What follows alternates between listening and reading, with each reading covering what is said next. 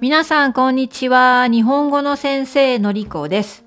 今日は面白いビデオを紹介します。YouTube のビデオです。私がフォローしているシンガポールに住んでいる日本人のチャンネル。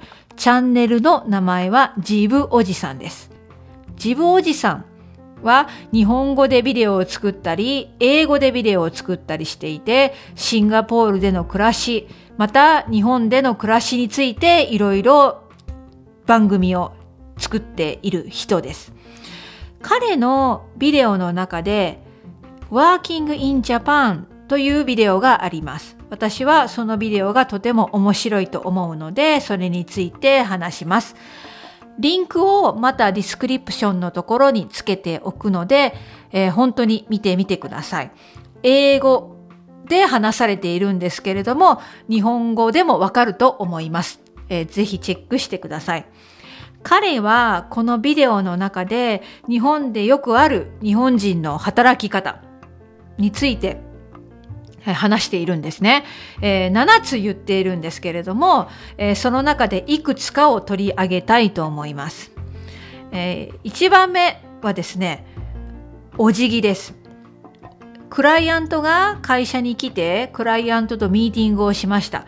そして、クライアントが帰るときに担当者はお見送りをします。エレベーターのところまでついていって、エレベーターを開けてあげて、クライアントが入ります。で、そしてクライアントがエレベーターで降りていく。その時に担当者はお辞儀をするんですね。誰も見ていないのにお辞儀をする。えー、これよく聞いたことがあります、えー、びっくりしますよ。ぜひビデオで確認してみてください。ね。意味があるのかなって思うんですけれども、クライアントをリスペクトするという意味があるそうです。そして、日本のサラリーマンはタバコを吸う人が多いんですね。喫煙者が多いんです。えー、2番目のポイントは、サラリーマンはタバコ休憩を良くする。タバコを吸うために休憩する。っていうことについて話しています。えー、これもいろいろな意見があるんですけれども、ね、タバコを吸わない人にとってはなんであの人たちはしょっちゅうタバコ休憩をしてるんだ仕事をサボってるんだって思うかもしれないけれどもタバコを吸っている人たちはこの休憩中タバコ休憩中にいろいろな情報交換をしてディスカッションしてるんだよという意見があるそうです。え3つ目は残業について話しています。おそらくこれは皆さんよく聞いたことがあると思います。日本人は長時間長く働きます。定時になっても帰りません。ねえー、定時というのは、ね、決まった働いている時間ね。はい、これで終わりますよっていう時間。定時。でもそれが来ても誰一人帰らない。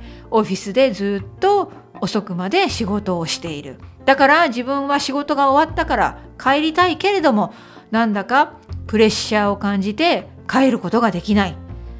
そういうのが、まあ、残業と、まあ、他の人からのプレッシャーですね。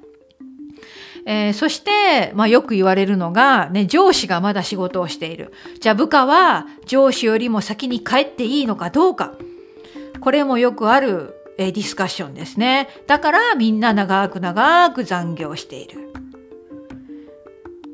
えー、他にもですね、全部で7つのポイントについて、自分おじさんは話しているので、ぜひ確認してみてください。えー、私は残業、本当にまだ日本では多いと思います。最近は時代が変わってきました。えー、日本でたくさんの人がサラリーマンが過労死、働きすぎでストレスで死んでしまった。そういう過労死のケースが増えたから、少しずつ、ね、少しずつ会社は変わってきているそうです。でも、まだまだ残業をする人が多いと思います。私はイギリスで、まあ、イギリスの会社で働いた経験があります。私が働いた会社で残業する人はほとんどいませんでした。定時になったらすぐに帰ります。そしてアフターファイブ自分が好きなこと趣味いろいろ楽しんでいるんですね、えー、だから随分日本人の人と働き方が違うなと思いました、えー、日本ではまあ自分おじさんもこれについて話しているんですけれども会社の飲み会同僚と飲む部署で飲む飲み会が多いと言っていますね。私はそう思います。日本ではまあイベントごとに季節ごとに飲み会があるしあと週の中でもよく同僚とお酒を飲みに行ったりします。